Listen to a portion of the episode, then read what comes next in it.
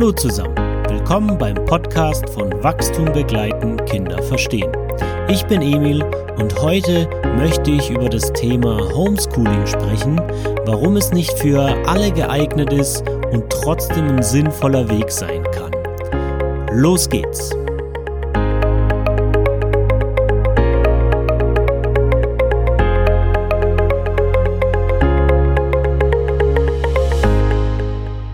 Ja, die letzten Wochen und Monate waren natürlich äh, komplett außerordentlich für jeden von uns. Und auch im Bereich Schule und Bildung hat sich natürlich mit der Schulschließung ein ganz interessanter Wechsel ergeben.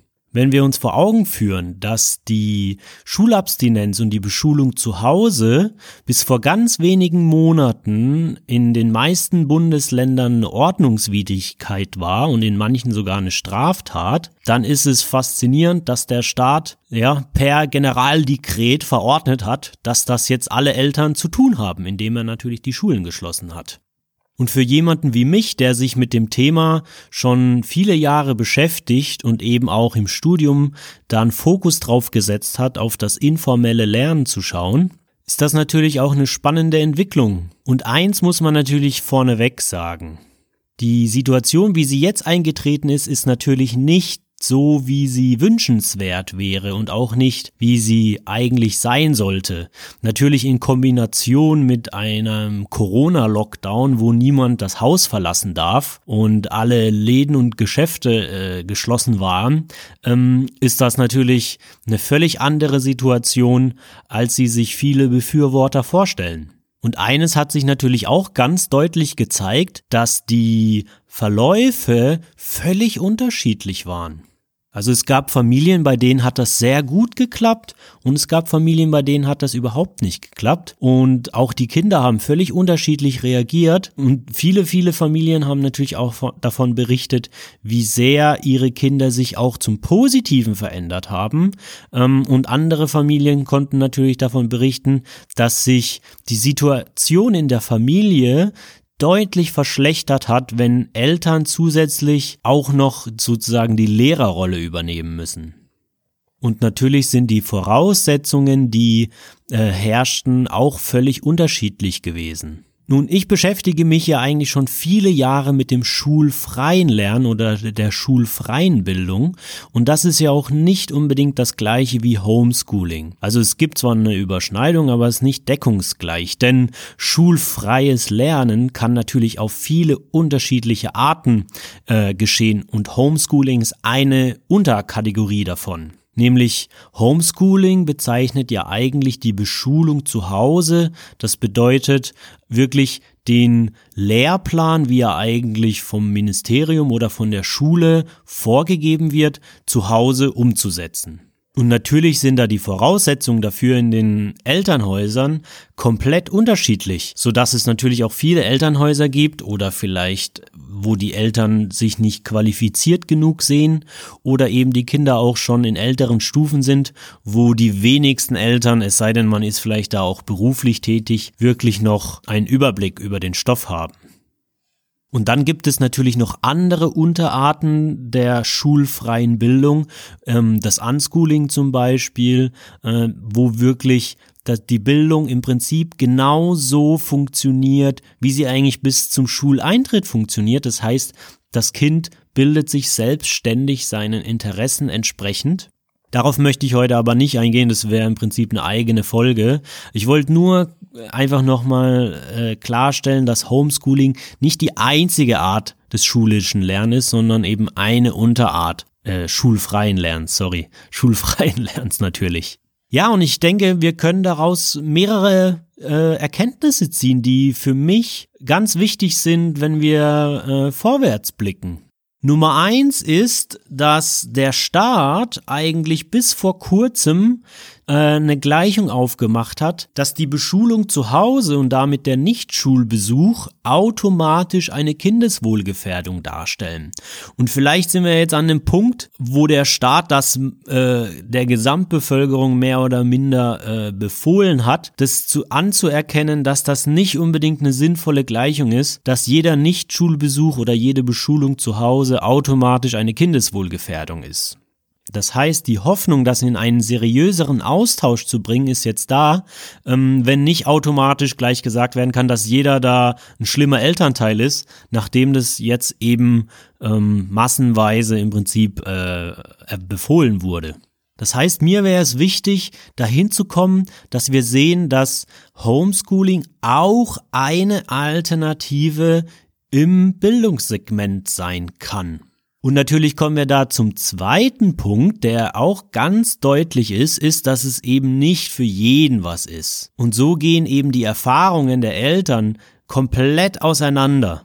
Während wir auf der einen Seite Eltern und Kinder haben, die damit eigentlich sehr gut klargekommen sind und nicht nur sehr gut klargekommen sind, sondern auch noch, wo die Eltern eine Verbesserung im kindlichen Wohlbefinden beschreiben, da sieht man ja, dass da ein Potenzial ist, das als Alternative nebenbei zu haben.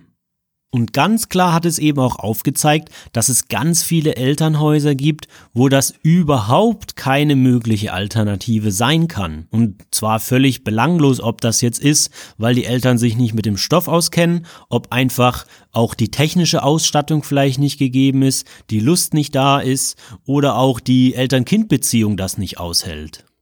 Aber ganz wichtig wäre eben anzuerkennen, dass es funktionieren kann und dass wir uns nur darüber unterhalten müssten, unter welchen Bedingungen es funktioniert und den Menschen das zugestehen, dass sie sich für eine Form entscheiden dürften.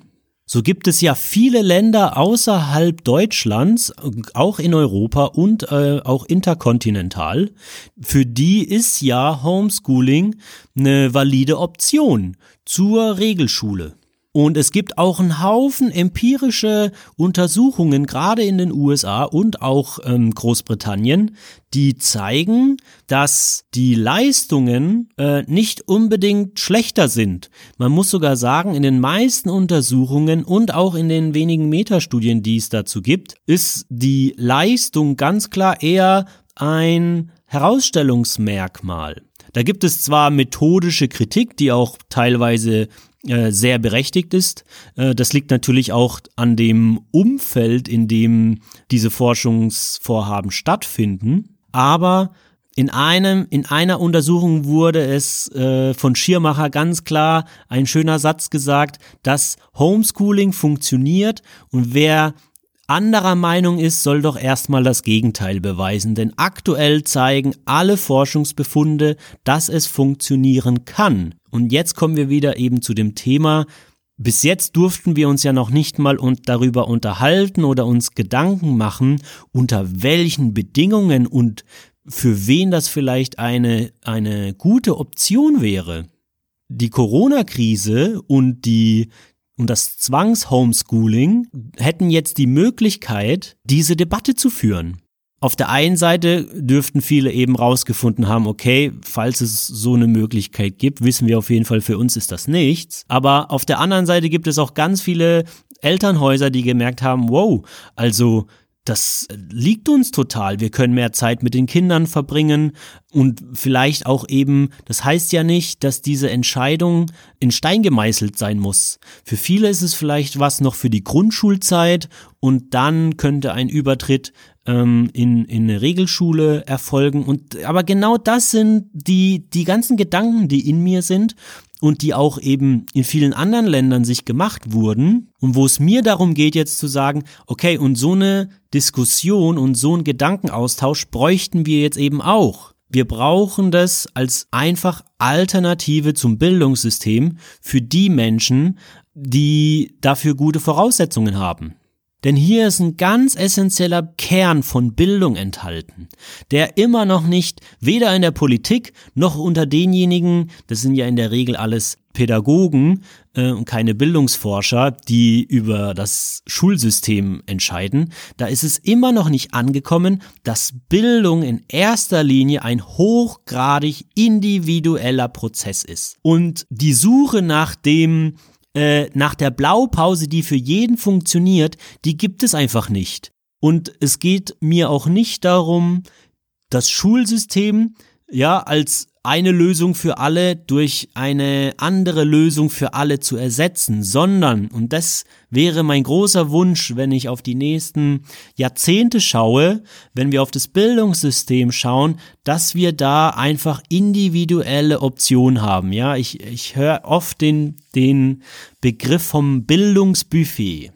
Das wäre im Prinzip das, was Bildung braucht. Eine Option für jedermann. Und zwar genau die passende auf diese Situation für dieses Kind mit diesen Ressourcen. Und das kann eben weder die Schule noch eben das Homeschooling alleine, aber beide zusammen wären schon mal Mehrwert. Und wenn wir dann noch weitere die Privatschulen noch stärken und die alternativen Reformkonzepte, ähm, wenn die auch noch eine Stärkung erfahren, dann hätten, dann würden wir immer weiter zu so einer Art Bildungsbuffet kommen, wo sich letztlich jeder eine individuell passende Lösung aussuchen kann. Und echte Bildung braucht das. Es gibt keine Patentrezepte beim Thema Bildung.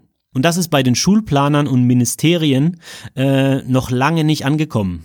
Es gibt ja diese berühmte äh, Verzögerungsphase von circa 30 Jahren zwischen, das ist eigentlich der aktuelle Kenntnisstand in der Forschung und dann irgendwann nach 30 Jahren wird dieser auch umgesetzt. Und tatsächlich haben wir schon enorm viel Kenntnis äh, aus der Bildungsforschung, wie echte Bildung als Prozess gestaltet sein müsste. Und ja, sie wird halt einfach nicht umgesetzt.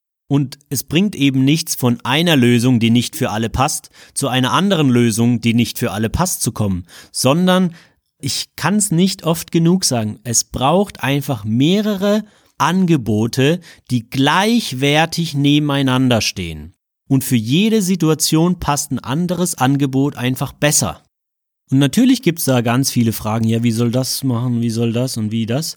Genau. Und genau diese, diese Debatte braucht es und auch diese Gedanken von allerlei Seiten, von der, von der Seite der Eltern, von der Seite der Lehrer, von der Seite der Politik, braucht es diese Gedanken, wie man das umsetzen kann. Aber das ist schon mal ein Fortschritt, wenn wir über dieses Thema sprechen würden. Denn eben bis vor wenigen Monaten war die einfache Antwort, nein, das geht nicht, das ist Kindeswohlgefährdung. Und da sind wir dann hoffentlich durch diese Krise auch ungewollt ein Stück weitergekommen. Und es gibt viele Sachen, die man da besprechen müsste. Und auf die zwei größten Argumente, die immer in dem Zusammenhang genannt werden, möchte ich nochmal kurz eingehen. Das wäre erstens, was immer vorausgeführt wird, ist das Thema Chancengleichheit. Dass Schule ja vor allem auch Chancengleichheit äh, garantiert. Und das ist so absurd, denn es gibt seit Pisa kein genauer untersuchtes Bildungsobjekt als inwieweit die soziale Herkunft über den Bildungserfolg entscheidet. Und die Schule ist eins der schlechtesten Mittel, um Chancengleichheit zu gewähren. Ja, es gibt nichts, was empirisch besser belegt ist, als dass Schule soziale Ungleichheit fördert bzw. begünstigt. Also die Chance für, je, für ein Kind aufs Gymnasium zu kommen und dann ein äh, Hochschulzeugnis zu erlangen, sind eklatant höher, bis zu dreimal höher als für ein Arbeiterkind mit Migrantenhintergrund. Und für die Hauptschule gilt das gleiche umgekehrt. Ja, es gibt kaum Hauptschüler von Akademikereltern. Das Schulsystem hat keinerlei äh, regulierenden Effekt auf soziale Ungleichheit. So, und wer, wer das weiterhin behauptet, der muss auch irgendwelche Belege dafür finden. Und es gibt dafür keine. Es gibt ganz im Gegenteil immens viele eindeutige Belege dafür, dass Schule soziale Ungleichheit begünstigt. Und zwar insbesondere in Deutschland. Und das bringt mich dann auch zum zweiten Punkt, denn in beiden Punkten würde ein Blick über den Tellerrand genügen. Der zweite Punkt, der häufig genannt wird, ist ja, dass Schule ja auch Sozialisationsinstanz ist. Äh, Schule ist ja nicht nur zum Lernen da. Und auch hier zeigen die bisherigen empirischen Untersuchungen, was die Sozialisation angeht, dass in den Ländern, in denen Homeschooling ähm, erlaubt ist oder auch praktiziert wird, äh, die Kinder aus Homeschooling-Familien extrem gut sozialisiert sind. Auch hier gilt wieder die Frage, auf welcher Datengrundlage solche Behauptungen aufgestellt werden. Ja, wir sehen das an Ländern, selbst an unseren Nachbarländern wie Österreich, wo Homeschooling ähm, erlaubt ist, ja, als ob da, äh, weiß ich nicht, ich weiß schon gar nicht mehr, was ich dazu sagen soll. Diese, diese Anführungen sind so ohne Datenbasis und Grundlage, dass mir schon fast gar nicht mehr einfallen kann, wie man darauf denn eingehen soll. Man muss nur den Kopf äh, mal aus dem Wasser strecken und über den Tellerrand hinausschauen in all die Länder, in denen das geht. Und das sind ja keine hohen Prozentzahlen. Das würde auch bei einer äh, Umsetzung in Deutschland. Es ist nicht so, dass 50 Prozent der Bevölkerung dann Homeschooling machen. Das bewegt sich im Bereich um ein Prozent in den Ländern, in denen das, in denen das möglich ist. Und erstens zeigen die Daten, dass die Familien, dass die Kinder aus den Familien extrem gut sozialisiert sind. Und zweitens sieht man auch, dass da nicht, das zweite, das mitschwingende Argument ist ja der soziale Zusammenhalt der Gesellschaft. Ja, dass die Schule die Instanz schlechthin ist. Und dann frage ich mich immer, ob diejenigen, die sowas behaupten, äh, ob die schon mal irgendwie in so einer regulären durchschnittlichen achten Klasse oder neunten Klasse mal waren. Die sollen sich da mal einen Tag oder zwei reinsetzen und dann mal auf die Sozialisationsinstanz Schule schauen. Ja, da herrscht natürlich Mobbing, da herrscht Leistungsdruck, da herrschen Versagensängste, da, da geht's darum, dazuzugehören, bloß nicht ausgeschlossen zu werden. Das sind alles nicht wirklich günstige Sozialisationsfaktoren. Und ich bin, weiß Gott, sehe ich äh, Homeschooling nicht für mich persönlich als die beste Alternative für Bildung, denn auch im Homeschooling gibt es ja ein geringes Maß an Selbstbestimmung, äh, wenn man immer noch einem vorgesetzten Rahmenlehrplan folgt. Aber es ist zumindest für viele eine gute Alternative, die vielleicht eben mit einem Unschooling nichts anfangen können oder für die eben vielleicht auch eine alternative Reformschule zu viel Schule ist ein Schritt in die richtige Richtung wäre auf jeden Fall, das Angebot diverser zu gestalten. Ja, ich will noch nicht mal sagen, dass ich für jedes Angebot meine Hand ins Feuer legen will. Das würde ich für die Schule auch nicht tun.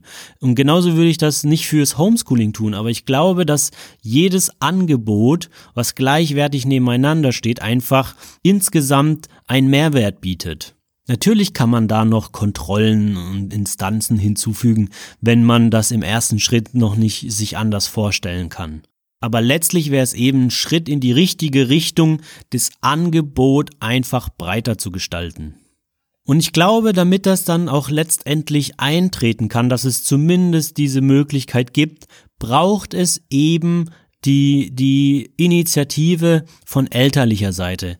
Von politischer Seite brauchen wir uns nicht viel erhoffen. Es braucht einfach von elterlicher Seite jetzt ein, ein Aufruck und vor allem auch am besten möglichst viele Lehrkräfte, die sich auch mit diesem Konzept anfreunden können. Das kann ja auch irgendwie eine Symbiose ergeben. Wie genau das gelingen kann, weiß ich natürlich auch nicht, bin ja nicht allwissend, aber es ist, es wäre ein wichtiger Schritt meiner Meinung nach. Und ich glaube, das wäre ein wichtiger Schritt für alle, unabhängig davon, ob man jetzt Homeschooling betreibt oder nicht, einfach Alternativen zum Regelschulsystem hinzuzufügen. Und es gibt da draußen auch schon ganz viele Petitionen, Initiativen, äh, sowohl von, von gemeinnützigen Vereinen als auch von verschiedenen Elterngruppierungen. Wem das wirklich wichtig ist, der muss es einfach nur ein Stichwort bei Google eintippen. Ich werde noch ein paar Links in die Show Notes packen. Aber wem das wichtig ist, der findet ganz viele äh, Informationen dazu einfach mit ein, zwei Stichworten bei Google. Und dann ist mein Wunsch einfach, dass sich jeder ein bisschen beteiligt. Jeder, der für Bildungsvielfalt ist, ob ihr jetzt Homeschooling-Fans seid oder nicht, spielt da für mich keine Rolle. Wie gesagt, ich bin auch nicht der größte Fan, aber es ist einfach ein Gewinn, wenn wir mehr Vielfalt haben. Und damit bin ich eigentlich auch schon am Ende mit meiner Botschaft. Ich wollte auch gar nicht zu sehr auf das, wie man homeschoolt einsteigen, sondern wirklich den Mehrwert einfach darlegen, einfach sich jetzt zukünftig dafür einzusetzen, dass wir eine weitere Möglichkeit bekommen, Wenn euch das trotzdem interessiert oder ihr noch Fragen zum Homeschooling habt und was es da zu beachten gibt oder ob das was für euch ist oder nicht, dann schreibt mir einfach. Dann schauen wir mal, ob wir vielleicht noch eine zweite Folge zu dem Thema machen, wenn es viele Leute interessiert und äh, ich die Fragen von euch erhalte. Dann mache ich mir nochmal Gedanken. Und dann hoffe ich, euch hat die Episode gefallen, ihr konntet was mitnehmen. Ich hoffe, es hat was in euch bewegt. Und ja, dann sehen wir uns in zwei Wochen wieder. Ciao, euer Emil.